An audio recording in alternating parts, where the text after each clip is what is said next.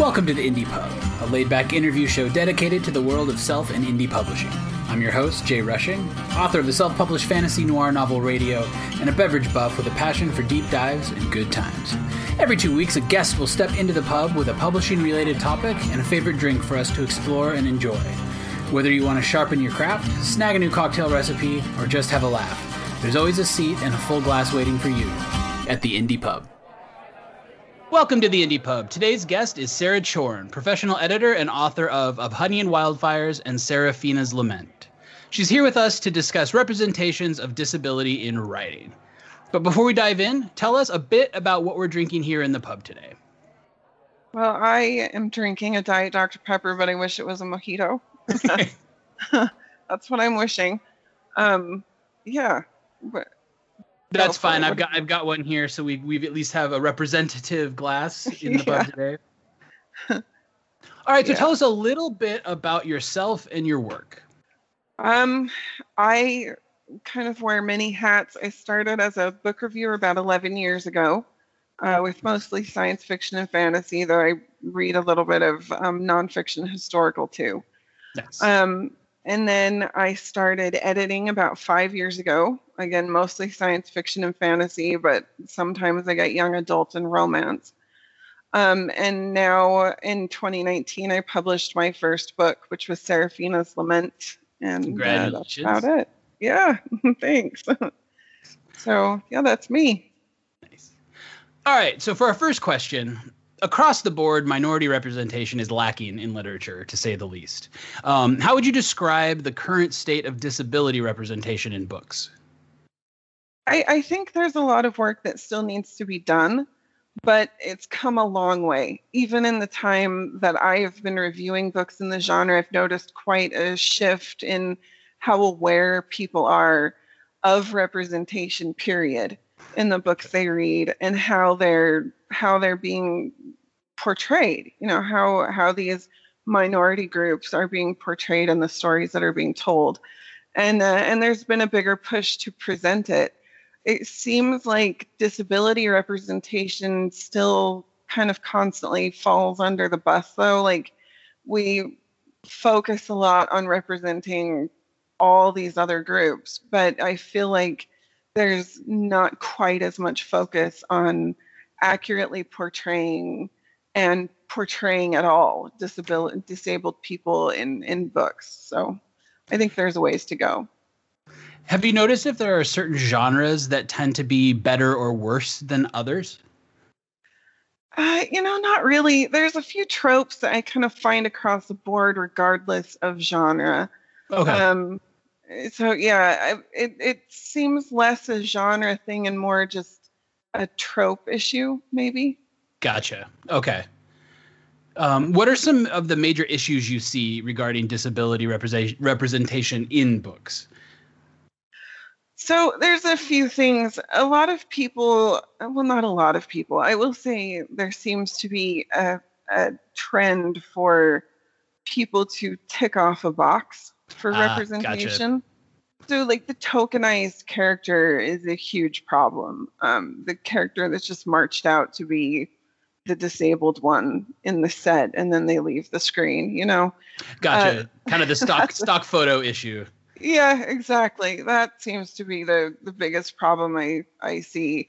Um, it seems like people try to do good research, but there's a difference between reading about something in an article or a book and then actually talking to someone who has direct experience with it. Mhm. And you can kind of tell when an author has talked to someone or, or when they've just read about it. Yeah. Is, do you find is that um, I mean, probably not likely you know, clinical uh, descriptions of things, but is there kind of a more sterilized uh, d- des- description, or or is it something else that you'll notice? Yeah, I mean, there's a lot of of nonces that are just missing. Mhm. Like I've never read this book, but the the JoJo Moyes, I think her name is. Um, she wrote a book about a, a man who was paralyzed. I think it was Me Before You or something.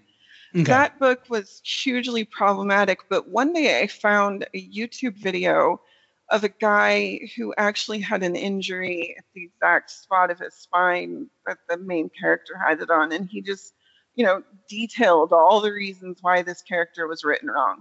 Uh. And ah. the reason why is because I have this condition and, you know, I kind of know what it's like. Mm-hmm. And uh, and he talked about how different the book could have been if she'd actually talked to people who had experience with that rather than apparently she just read about it on forums or something. Oh, so, gotcha. Yeah. Yeah, I don't know. But yeah, stuff like that. So, how do you yourself go about representing disability in your own work? So, I am disabled. I have um, a chronic illness called Ehlers-Danlos syndrome, and it's and I have a severe spine injury and all sorts of stuff's wrong with me. But um, I try to portray disability the way I would want someone to write about me. So the important part in my mind is making sure people understand I am not a disability named Sarah. Like ah. being disabled is just one part of who I am. It's just one part of my character dynamic. Um, and and I think that's really important to recognize the intersectionality of not just people, but of characters. Nobody is just one thing. And if you write a disabled character, it's important to remember no matter what the disability is, there's a, a, person all around that that needs to be portrayed. Do you have um, specific characters from some of your works that that you could talk a little bit about? Um, kind of giving some examples of how you, how you went about doing that. Yeah, in uh, Seraphina's Lament, I actually gave Seraphina my spine injury and my leg injury. Mm.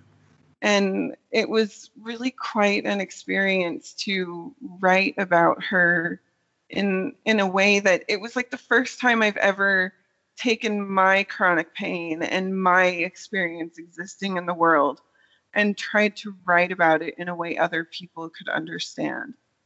And and it was uh it was quite eye opening but for me going into that i i just wanted to write about Seraphina um, and and write about her existing in the world in the same way I do because you know in the end of the day disabled people deserve to be in stories too. Absolutely. And yeah and and we just get ignored a lot but you know it's just because I hurt doesn't mean I can't kick ass. And that's one thing I wanted I wanted to show through her story. Um but yeah I really tried hard to show not only does her disability impact every part of her life, but it's also it's just part of her. It's not all of her. Mm-hmm. And it mm-hmm. doesn't go away. There's no moral to why she feels that way. It's just part of who she is. And uh, and that was hugely important to me, especially not moralizing her disability. Not not everything happens to further the plot. It's just how she was formed. Mm-hmm. Yeah, it must have been almost an out of body experience writing, you know, all of your own feelings into a character. Yeah, it really was. It was uh, it was quite interesting. It was um it was something I I really struggled with at some points and a lot of her emotional journey was very much based on my emotional journey of becoming okay with being disabled. Are the characters and and you were you similar ages or did you add distance there? I think she's younger about I think I have her about 10 or 15 years younger than me. Okay. Was yeah. that a was that a conscious decision or just because that's the story and that's what it needed? Uh, yeah, it was just kind of the story and what it needed. Okay, and so when you are working with your authors, because you're an editor as well, um, how do you go about guiding your authors when they're writing about disability, if that's an experience that you've had? Yeah, usually if I come across something in a book that I'm editing, um, it, it's nine times out of ten it'll be ableist language that the mm-hmm. author just doesn't know about.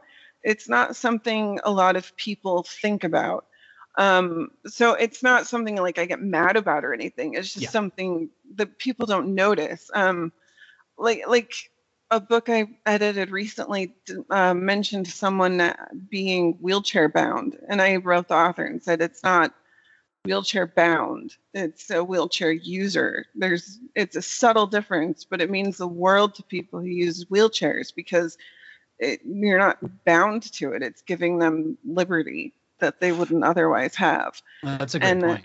Yeah, and stuff like that. There's uh, been a recent discussion that I saw about um, the term turning a deaf ear to something that which I come across a lot in books, and I'd never even thought of that before as being ableist, which probably is horrible to admit. But it wasn't until I saw that discussion that I realized, you know, this really isn't a term that people should use. And- yeah, I mean, it's amazing how many uh, you know terms and phrases are just so ingrained and unquestioned. Yeah, and and it's other things like calling something, well, that's crazy, or you know, someone who's acting weird you don't agree with is a psychopath. Um, these are all terms that it's just part of our language. But as an editor, I try really hard to find them in the manuscripts and to not just take them out, but to write a note to the author that says why this is an ableist term so they can hopefully avoid using it in books in the future. And nobody's perfect. I'm always coming across stuff that I say that I probably shouldn't, and I'm trying to be more aware of it. Yeah. But, you know, at the end of the day, that's really all you can do is become aware of it and try to learn and grow. Is it something that you find comes up often in in the books that you're editing, or is it something that you find you have to actually kind of consciously scan for, or or does it pop out for you pretty quickly? It pops out for me pretty quickly. There's usually a time that I mention something in each manuscript. Yeah. So, it, you know, it's just part of our language. And it's unfortunate that that's the way it is. But yeah, I do notice a few instances, usually at least once a manuscript. Okay, so for the next question, as more and more own voices authors add, you know, their stories to the wide, wide world of books, what advice would you have for them um, as they set off on their writing journeys? I, the biggest thing that I think helped me the most with how I write disabilities is to try and write my characters the way I'd want someone to write my story. So, um, remembering that and that, you know, you're not just a disability, you're a person. And while disability might take up a good chunk of your life, like it does mine, it's not my whole life. And so your characters need to reflect that. Don't just, you know, have them be a disability with a name tag. But, you know, remember everybody has likes and dislikes and, you know, things they find pretty and things they find ugly and flaws and stuff like that. And and it just makes the person more dynamic. And uh, and it's the same way with with characters. Just, you know, the person and and not just the disability. Well, and that that seems like good advice, really, just across the board. I mean, if you have a character who's a basketball player, you know, Yeah. you're not going to write an entire story where the only thing they do, the only thing they talk about, is playing basketball, or or a character who is a painter, or you know, or fill in the blank. Like that, that that's just good. uh, What would you say? That's good. Uh, just writing practice, I guess. I guess. Yeah, exactly, exactly. Just uh, you know, no one note characters. Um, all right, so let's let's pop back to our drink real quickly. Um, I'm gonna have you as a writer use a little bit of imagination. So tur- turn your Dr Pepper into a mojito. Um, I want to talk a little bit about smell and taste. I do this in every episode because, as we all know, smell and taste are the most ignored senses in writing.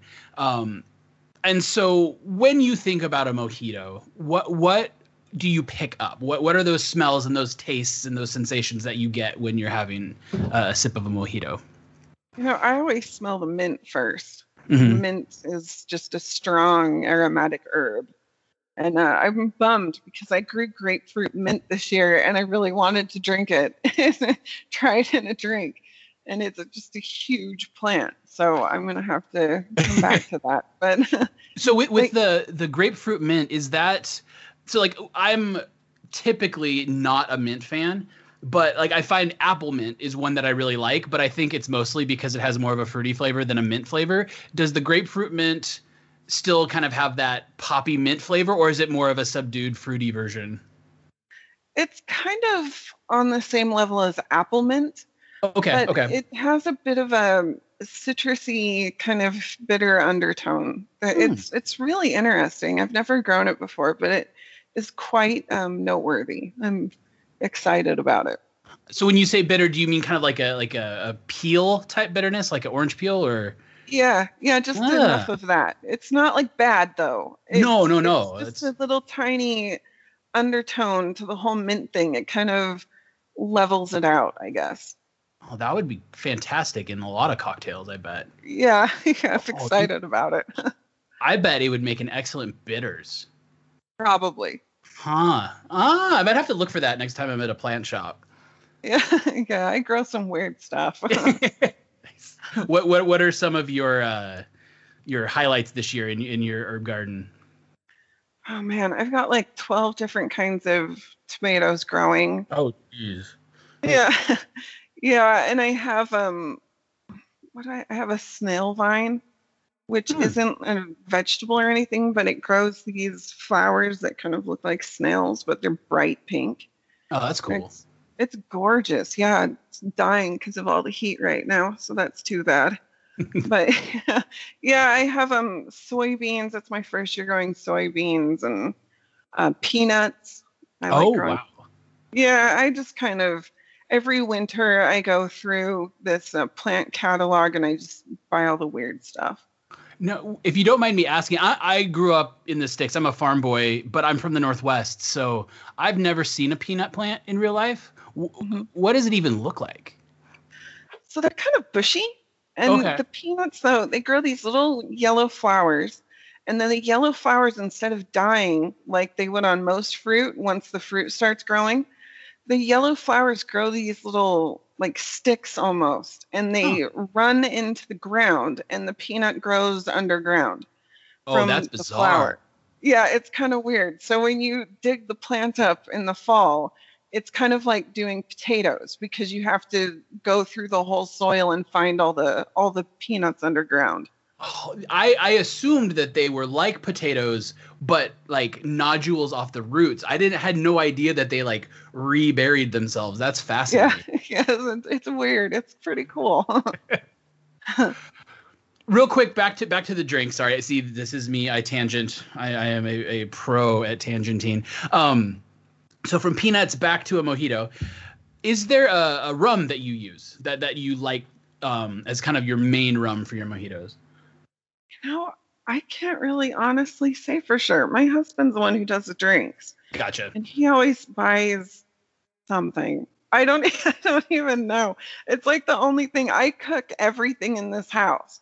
But the only thing my husband knows how to do in the kitchen is mix drinks. And so I just leave him to it. It's his that's him, all him. I found that with a lot of couples. It seems like there's always the one who's the bartender in in in the group. yeah. Yeah, exactly. That's my husband. All right, popping back to our our topic today, can you give some examples of books that do disability representation right? Yes.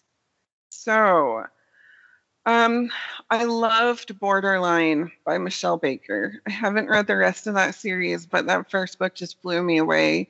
Um, she wrote not only from personal experience, but you could tell she put a lot of thought into how she portrayed her her character. Um, Dragon Mage by M.L. Spencer. Her main character in that book has autism. Okay. And she based that one off of a lot of her experience and her son. And it, that was just super powerful to me to see that. It was just so well done. Um, the this is an older series and she's done with it now, but the Revolution series by Stephanie Saulter, it's sort of a near future Um, there was this disease that kind of tried to wipe out humanity, and then there's genetic modifications. It's pretty political, but I thought the way she dealt with um, these different abilities and these different disabilities that she focuses on in her series was really well done. And uh, Spellwright by Blake Charlton, his series, he has he had has dyslexia, and uh, he based the entire magic system off of his own experience with dyslexia, and I, that always sort of stuck with me. Oh, that's really cool. It, um, in what way? I, am curious about that. Was it um, almost like using it like code, or? Well, the magic system's based on words, and it's been like a hundred years since I've read it. So yeah, oh, okay. no, it's fine. It's based on on words, and the character, if I remember correctly, has dyslexia as well, and having it sort of gives him this extra ability with to use the magic system that he didn't before or he wouldn't have had otherwise. So Oh, that's a cool idea. I like that. Yeah, yeah, it was a good series. All right, and, and so what about some favorite characters of yours that that you felt were really well done? Oh man. Um let's see. I I will go back to Dragon Mage with ML Spencer. That has to be the recent one that really impressed me the most. Um, Aram in that book is protagonist and he has autism, but she put so many details into his experience that it he just really sang to me. He was a character that seemed just so real. He leapt off the fa- off the page. And my brother is autistic, and I remember when I was editing her book, I told her a few times, this just feels so much like I'm reading about my brother. And um, when I told my brother about this book, he just burst out crying. It was so cool for him to know that there was this big book coming out that had a character that was like him and he was the center of the show and it was it was really powerful moment for me. Editing her book was amazing. That's cool. Is is that genre or that type of book his jam? Like, is that something he would want to read or? Yeah, yeah. He is actually one that got me into science fiction and fantasy, but he had a bunch of seizures a few years ago, and um, he stopped being able to. One of the results was he can't read anymore. Uh. And so, and he can't like track plots. He forgets things. He's got no his memory is very short term.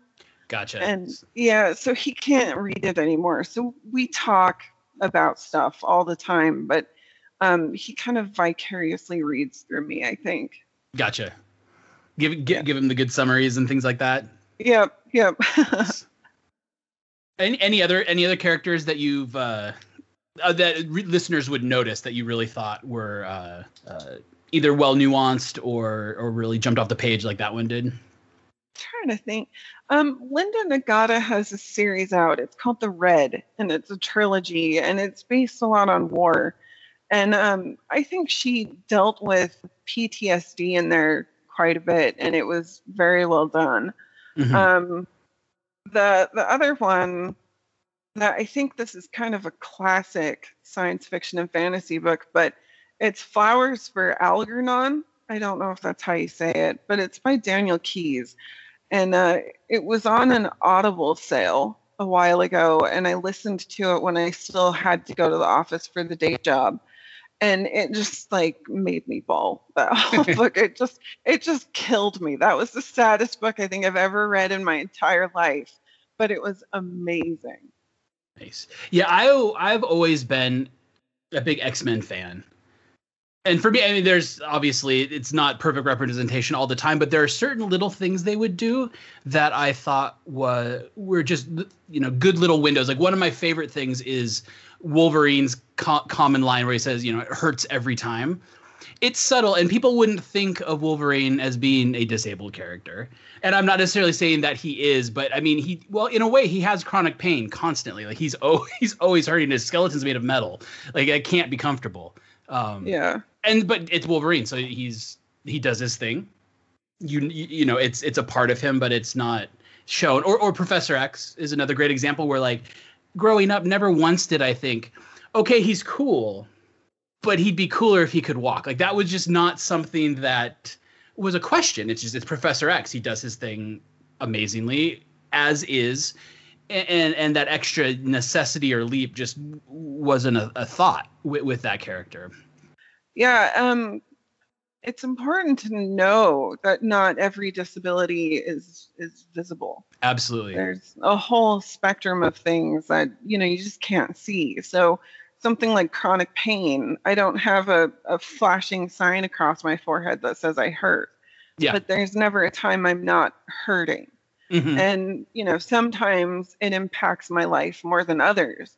But it does impact my life. It is always there Yeah. and uh, you know and and that's another thing to bring into the character experience when you're writing disabilities is remember all the stuff below the surface there's a whole lot of pain there's a ton of emotion that just goes into the act of being disabled that very seldom gets represented in literature Yeah, yeah, yeah. My, my my dad has had chronic pain since I was two, um, and that was just always a, it was a feature, right? Like that's just you know, dad's hurting. That's a thing that Yep. happens. But then he's also all of the other things in his life, and it just never it never stood out as like the thing, and then everything else is to follow. hmm It, it's Yeah. you know, it's just one of the list of traits. yeah yep exactly All right, so coming back to creating characters, writers are often pretty oblivious to the mistakes they make regarding representation. Um, and obviously to the detriment of both their stories that they're trying to write and the readers who are, trying to read it. Um, can you give a good example or two of a book or a story or a movie, or it could be any media, where while intentions may have been good, the execution just kind of fell through? Um, and then maybe talk a little bit about why it failed. Yeah, so I thought a bit about this one, and I have a hard time thinking of an answer because I don't watch a ton of TV. I, I work, I edit, I write books. I'm always booking. Gotcha. so, gotcha. um, one show though that I watched a little bit of, and then it pissed me off so much I had to Okay. stop, was was The Boys on uh, Amazon, especially season two. Season one was okay, but season two, I I didn't watch a ton of it. It kind of turned me off about halfway through the first episode, and uh, it just felt like they were trying to be so edgy just to say Uh-huh. that they were being edgy, and it got pretty insulting with like feminism and the how they dealt with uh, the gay LGBTQ communities. Um, disability bothered me, and I realized that the creators were probably doing it to make a point or something. At least I really hope that's the case.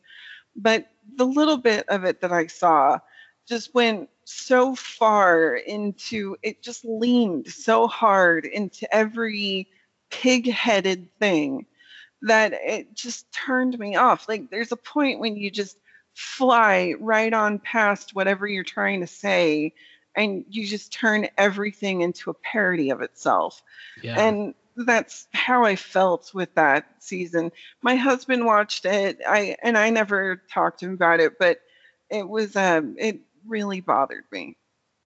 Yeah, it seems like sometimes with that, it's almost like they don't realize they haven't earned it yet. I guess is a way to put it. Um, Yeah. Like I feel like you could you can do a lot when it comes to being dark and offensive and like making your characters do some really rough stuff. But you you kind of have to earn it with your readers so that they know that like there's there's a, there's a point and that you're going somewhere with this and that it's helping the the- it's like doing something in the story other than just to make people feel shocked. Yeah, yeah, that's I just felt like they were doing it for shock value and you know, that's not cool. Who Yeah. wants to be a point for someone's shock value? I I don't. So representation is definitely a world of nuance, obviously, and, and like what we were just talking about, that clearly had none. Yeah. Um, but are there certain hard and fast rules that you would give writers um, that they could learn and implement in their own writing and stories um, to kind of just help them steer clear of including those off-putting or even you know full-on offensive situations. Yeah, I suggest always being aware of ableist language. And you'll never be perfect, but you know, it's not hard to instead of say wheelchair bound, say wheelchair user. It's still two words. It's just two words that mean something very different to people who use wheelchairs. Mm-hmm. Um, you know, so that's a, a small example. But more than that, I really suggest that authors be aware of the fact that not every minority character has to be in your book to further the plot. So, mm-hmm. like, the disability does not have to affect the plot. I was born with a chronic illness. I won the genetic lottery. there is no reason I'm like this aside from the fact that I was born this way. And it, I think this pressure that people feel like this person can't just be blind um, is is it puts a weight on unfair weight, I guess, on the disabled community because there's no reason for the way that we are the way we are. A lot of us were born this way, or maybe there was an accident, or you know, there's a hundred thousands of reasons why people are disabled. But I guarantee you, my Ehlers-Danlos syndrome has never given me superpowers.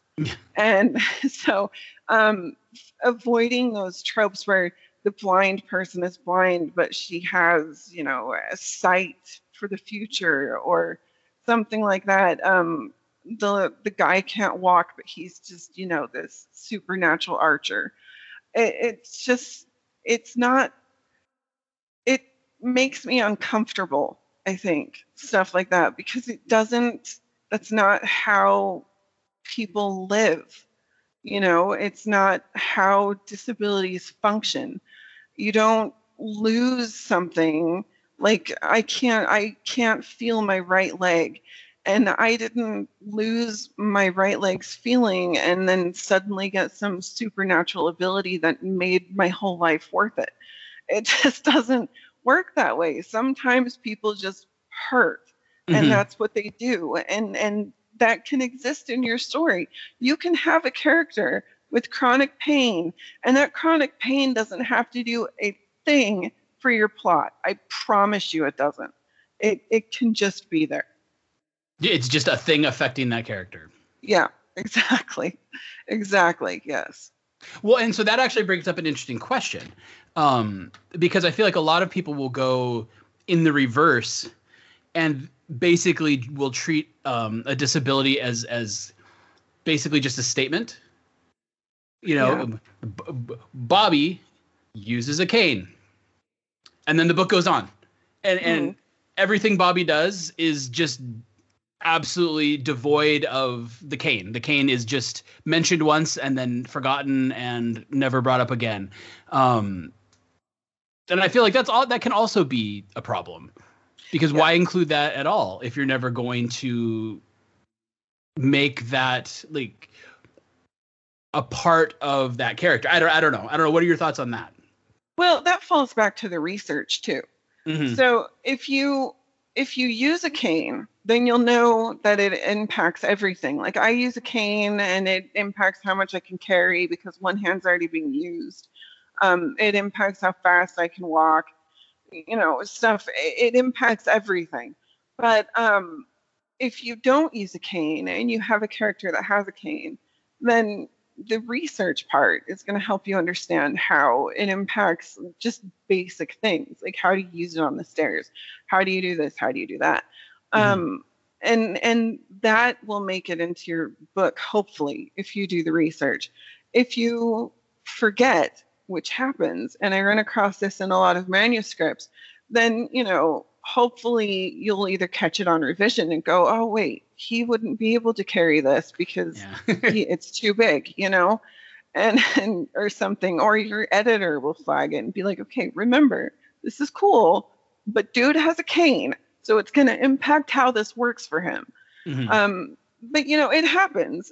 Stuff like that happens in books and hopefully it gets caught before the publication process happens but um, yeah, it's it's something that happens a lot, and hopefully you've either done your research or you have people in your beta group or your editor who is willing to catch it. And, and speaking of that research, I mean, we all have the interwebs, so of course we can do our own looking up. But do you have any resources?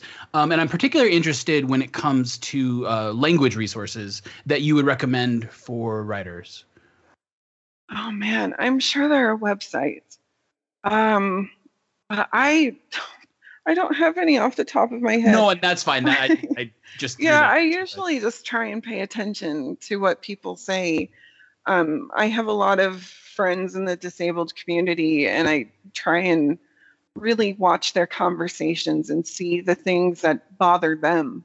Mm-hmm. Um, I think for me, that's been the best resource to use, and and I, I'm sure there are a ton of websites if you just Google them. I probably should have before I did this podcast. No, no, no. that, that's fine. Sorry. Well, I didn't. I, I threw that question at you. I didn't. I didn't give you any lead time on that one. um. Okay. So so talking a little bit more about the research when it comes to people outside of minority groups, and in this case, outside of um, the disability community, when they're trying to get it right other other than just research are there anything uh, any other pieces of advice that you would give them um, when it comes to trying to include characters with disabilities? Yeah i suggest talking to people. Mm-hmm. and and you know be kind about it. Um, i have a character in glass rhapsody who is autistic and so I, I had a lot of conversations with my brother. I had a lot of conversations with people who have autistic kids or um, people who who are nonverbal or have nonverbal kids, stuff like that. I I talked to so many people to make that character, and um, you have to be willing to. Uh, they have to be willing to open up, but you have to be willing to um, ask questions that might feel a little unnatural to ask. So mm. we don't really like to talk about the uh, down and dirty of people's daily lives, you know? Yeah, absolutely. It's not, it's not something that's comfortable for us.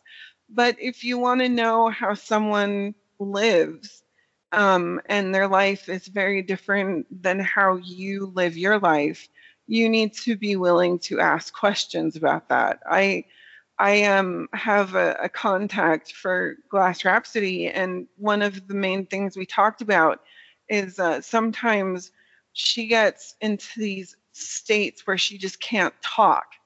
And I asked her, "What do you do then? Like, what what do you do to communicate when?" You can't talk, when you can't tell your wife that this is what's happening. And uh, she said she had a friend who made her these trolls, and they each have a different face on them, so different mood face. And there's like the happy and the sad and the, and she uses those trolls to show her wife um, what her current mood is when she can't talk.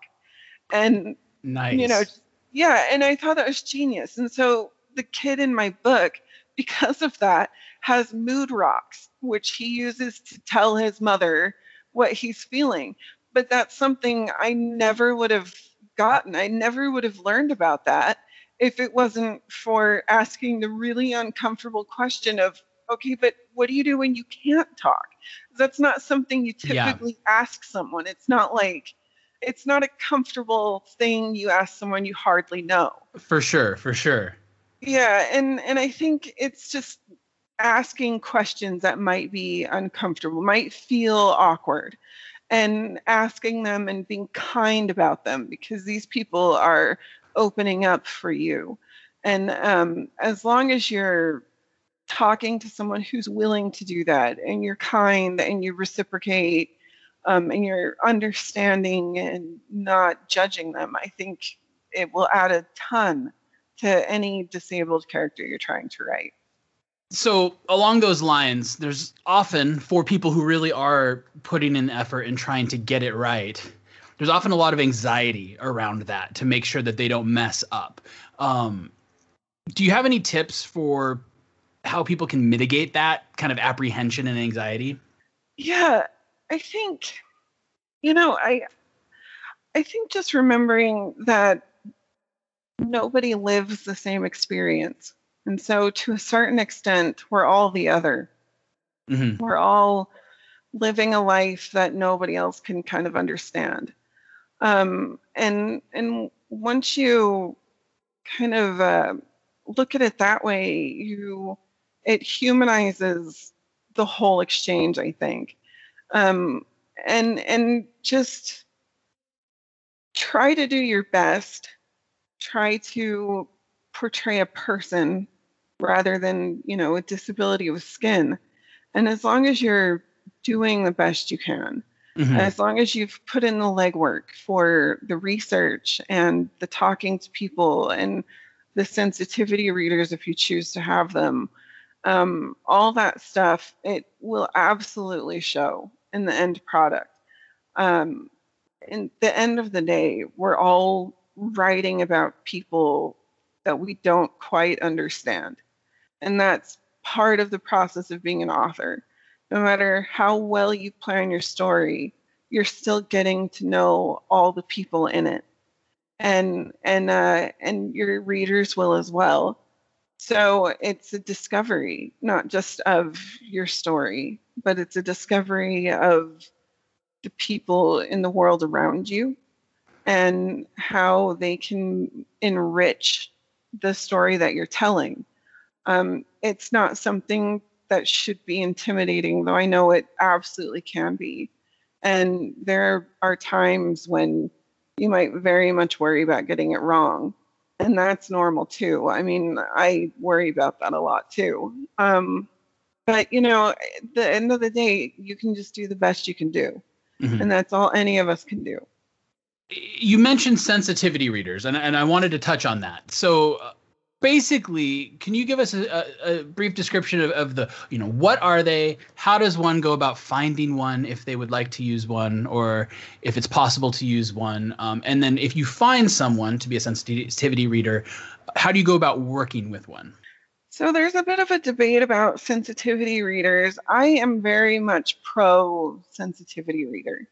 Um, I think they add a whole richness to the story and they'll help you avoid uh, landmines that you wouldn't otherwise notice. Um, I have found my sensitivity readers pretty much just because I know people. And, gotcha. and so I've reached out. But I see a lot of people, they'll go on writing groups and they'll ask for sensitivity readers there. Or even on Twitter, I've seen a few people call out.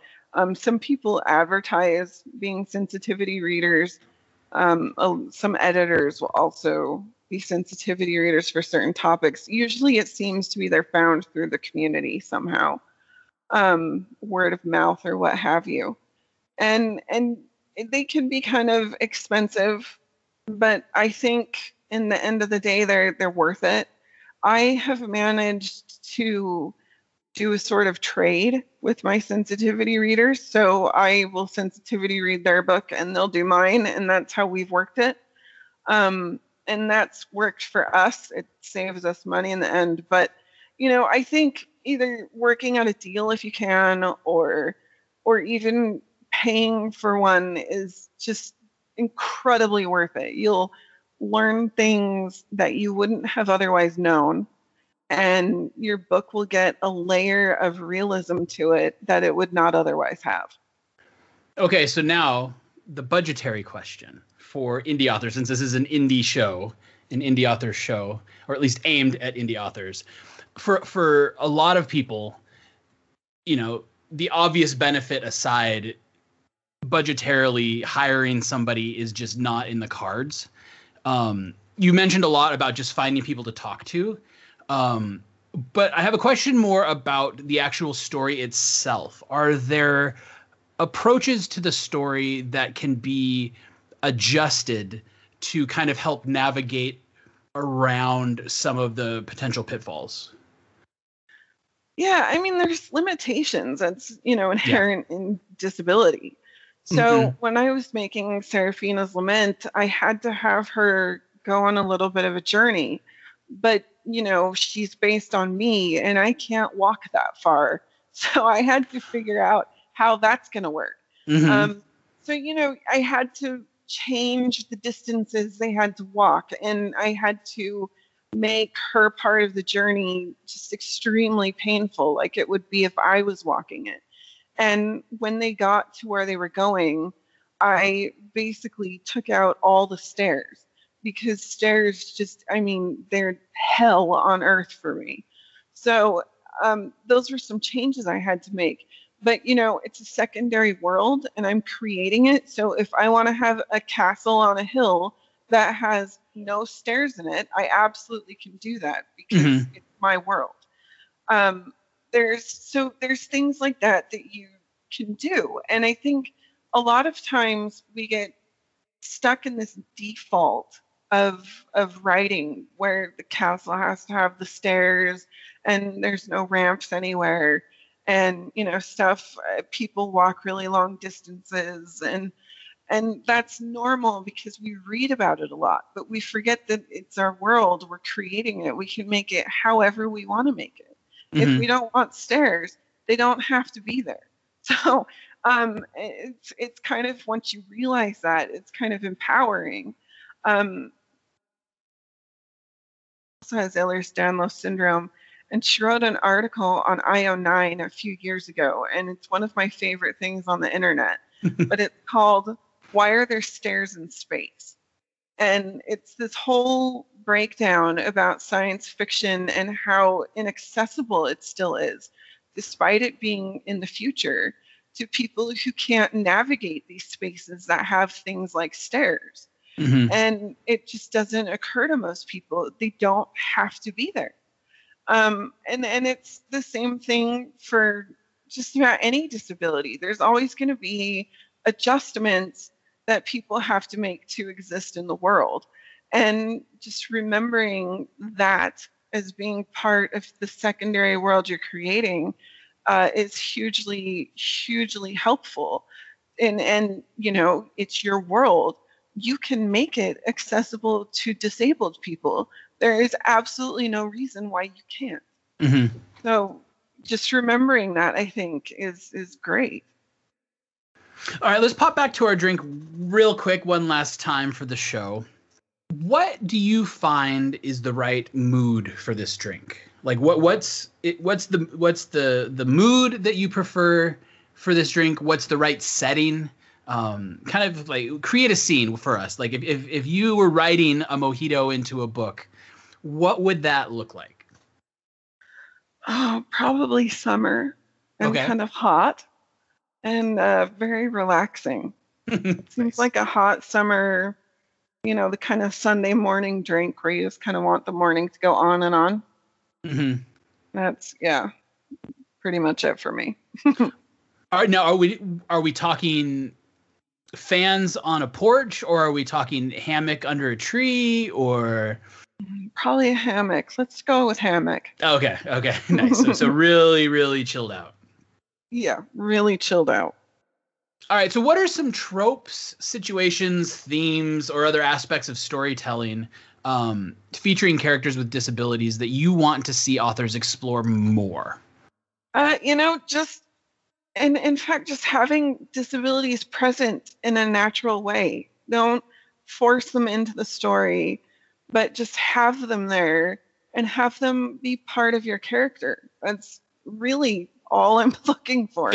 don't don't like moralize it. Don't make it this big thing. It doesn't. You don't have to put flashing lights and signs on someone. Just have us be present in the stories you're telling. And and disability takes so many different shapes and forms and it impacts everyone differently. And and we all probably know someone who who has a disability. So there's no reason for it not to be there, at least in some form. Um, and I think it would be it would be great because at the end of the day, we like to read stories to explore bits of ourselves. And, you know, that includes disabled people. We like to read about the person with the craptastic right leg who is still stealing the show. I just, mm-hmm. you know, it's so important to me. That's why I wrote Seraphina. That's why I put disability into my books because we deserve to be in your stories too. And I just really want to see that. And next question there's probably a lot, but is there one or two specific things you definitely want to see less of? Yeah, so the mercy killing is top of my Ooh, list there. Yeah, yeah. I hate the mercy killing. It's the thing where if you want to piss me off, eh, that's what does it. I go 0 to 60 in about two sentences. Um, I hate it. So, and and for the people who don't know, mercy killing is like that trope where they'll be the person who's disabled or injured or something. And instead of you know letting them exist you decide well uncle tom wouldn't want to live like this so i'm going to go take him out back and cut his head off or something. Put him out of his mercy you know? Um it's horrible i mean just think of what that's saying to everybody who relates to that character like your life is not worth living so you're more important to us if you're dead that's a horrible message to give people. I can't even begin to tell you how much I hate it. Um, the other one that I really don't like is the blind person who can all of a sudden see into the future or prophesy. I, I mean, come on. I just, we're done with it. Let's have people who prophesy who can also see. Mm-hmm. because mm-hmm. it's like every blind person in a book has to have the gift of prophecy, and I'm sick of it. So those are my two top of my list. gotcha. Yeah, yeah, I can see why. Um, all right, so Sarah, it is last call here in the Indie Pub. Can you give us an indie published book or two or three or more that you want people to check out? Yeah, so I've edited a few really good ones recently. Um, ben Galley has a series that he's writing. His second book will be released in August, I think. Um, it's amazing. The first book, I believe, is called The Written. Um, don't quote me on that. I'm okay. Kind of, but yeah, um, another one that I loved, loved was Windborn by Alex Bradshaw. Um, he it, that was his first book and he wrote it with this idea of like Viking superheroes. Oh, but well. he, it's so cool. But he like balances out this just incredibly realized world with this emotional depth that floored me. And the writing is beautiful. The entire book is just amazing. And I think everybody who likes like Norse inspired fantasy really should check that one out. Nice. Okay, same question, but for any other media, indie or not. Oh man. Um God, what have I been watching? Uh I watched the first two episodes of Loki and I liked that, but I'm okay. pretty sure everyone else has watched it too. So um I don't watch a ton of stuff. I don't like I I literally do books all day. So um yeah, let's put Loki down and and I'll pretend like I watch a ton of stuff. And, okay. and Loki's the best. Nice. All right, tell our listeners what you have going on and where they can find you and your work. Okay. Um, I have Glass Rhapsody coming out on June 30th, and that is the conclusion of my Songs of Safate series, which starts with Of Honey and Wildfires. And uh, then late in early early part of next year, I think March, I have an Elegy for Hope coming out, which is the book following Seraphina's Lament. And then also next year, I'll have a book coming out called The Reason for Stars, which is going to be the first book in my Union City trilogy, which is going to be like um, gaslight, gaslamp fantasy with prohibition and mobsters and all sorts of stuff. Oh, nice. Yeah, I'm kind of excited. so, so when you say gaslamp, so is it kind of 20s vibe but set more like 1880s 1890s or is it 20s 20s or 30s or whatever. Yeah, it's going to be more like the 1800s. It's set in the same world as my Songs of Safate stuff, just in the different part of it.